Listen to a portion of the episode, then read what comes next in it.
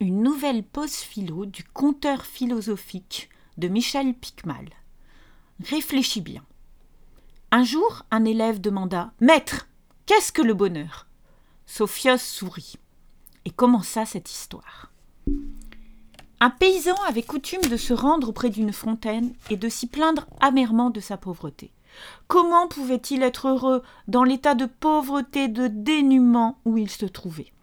Mais un matin, une de ses larmes tombait dans la fontaine et émut le génie qui s'y trouvait.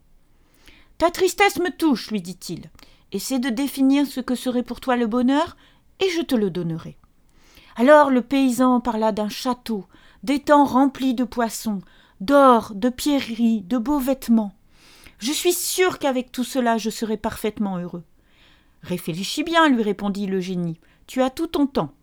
Formule bien ton souhait, car lorsque j'aurai disparu, il sera trop tard pour en changer. Aussitôt le paysan ajouta des parures de diamants, des terres et des terres à perte de vue, un grand moulin gorgé de farine pour ne plus jamais mourir de faim. Réfléchis encore, dit le génie.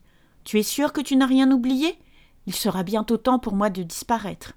Mais le paysan ne trouvait plus rien à demander, sinon plus de terre, mille fois plus que le roi lui-même. Qu'il soit fait selon ta volonté, soupira le génie. Et lorsqu'il disparut, le paysan se retrouva dans son château, au milieu de son or, de ses terres riches, fertiles, avec de la nourriture.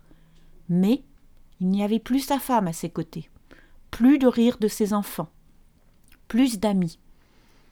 Il était désespérément seul et malheureux.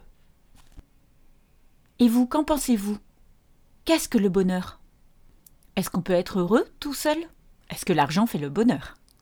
Des petites questions pour finir notre pause compte. J'espère que cela vous aura plu et vous fera réfléchir. À très bientôt pour d'autres pauses comptes.